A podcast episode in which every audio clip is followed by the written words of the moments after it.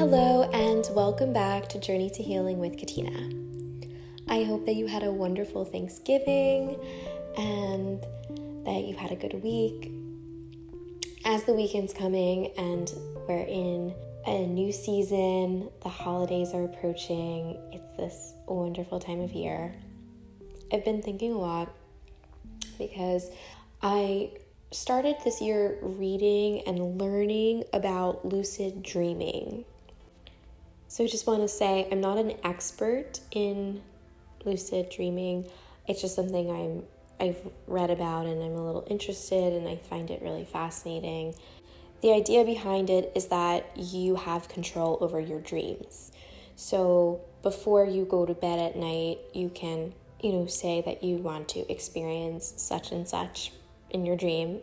For example, you want to fly or, you know, wherever whatever you want to experience, maybe you want to see someone in your dreams or there's something particular you want to do and you have control over your dream.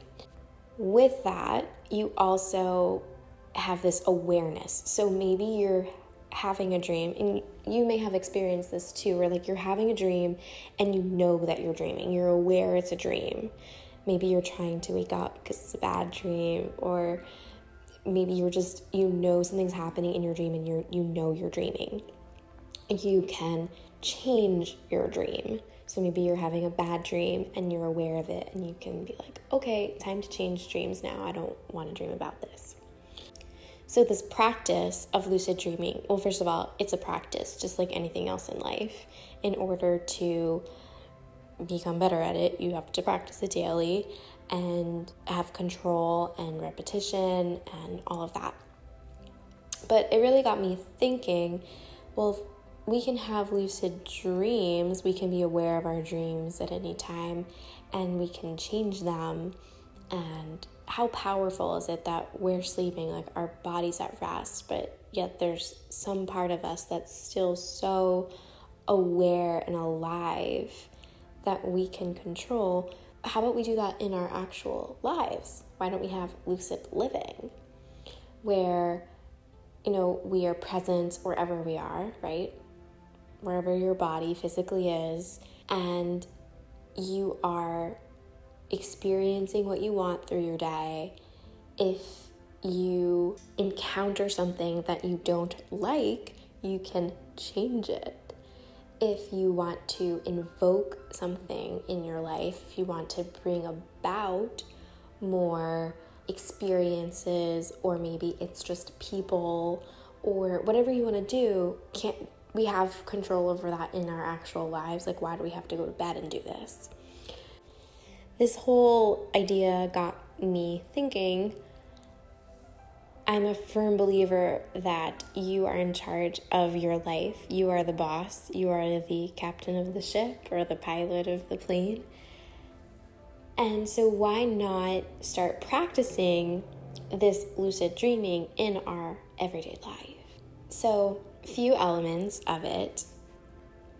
First of all, again, it's a practice and it's something that needs to be done daily or routinely, I should say.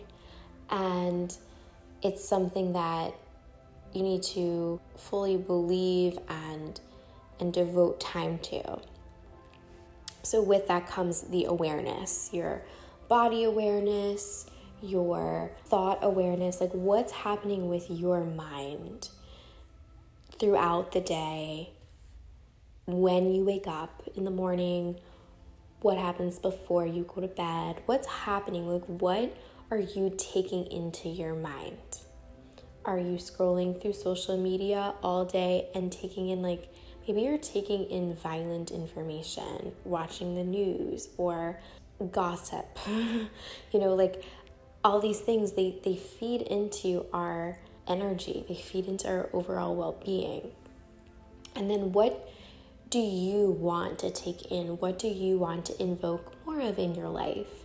Maybe it's a certain experience or a certain career, people you're surrounded by. Maybe it's a place you want to live or travel to. What can we bring more about into our life? And then we can start practicing it more. So maybe you believe in making vision boards or journaling, visualization. These are all tools to start getting the visualization aspect part of it. And then we want to incorporate what we can do in our physical body. So when you are in a place, you're at home, you're at work, you're in the car, on the go, what's happening in your body? Are you present? What are you feeling? What are you seeing? What are you sensing? And you always just have this alertness, just like you would when you're dreaming. When you're dreaming, you're so aware, like taking it all in, what you see. You might see something be like, hmm, that's really bizarre. And sometimes when we're about our day, we don't notice things because it's just part of our day. But what if you explored your day as if it was a dream? Like you took in you know, the sunrise and the sunset, or just something as simple as your car ride, and you looked at it from a different point of view, not as like the mundane, but wow, like where am I? What am I doing? What am I noticing? And these are all key parts of being mindful, like taking it all in, being aware of what's happening in your physical body, being aware of what's happening in your space wherever you are. And then from here, you can start to think about well, is there anything else you want to add to your dream or subtract from your dream? Maybe you're wanting more to be in your life, or maybe you're just really content with the way things are. But becoming aware of what you're feeling and thinking, maybe through journaling or meditating, just going deeper within, being fully aware. And so these are just some of the practices that you can start taking in with you. I hope that you enjoyed listening and that we can start fully living our lives with this awareness and clearness because life is but a dream. Thank you for listening. As always, namaste.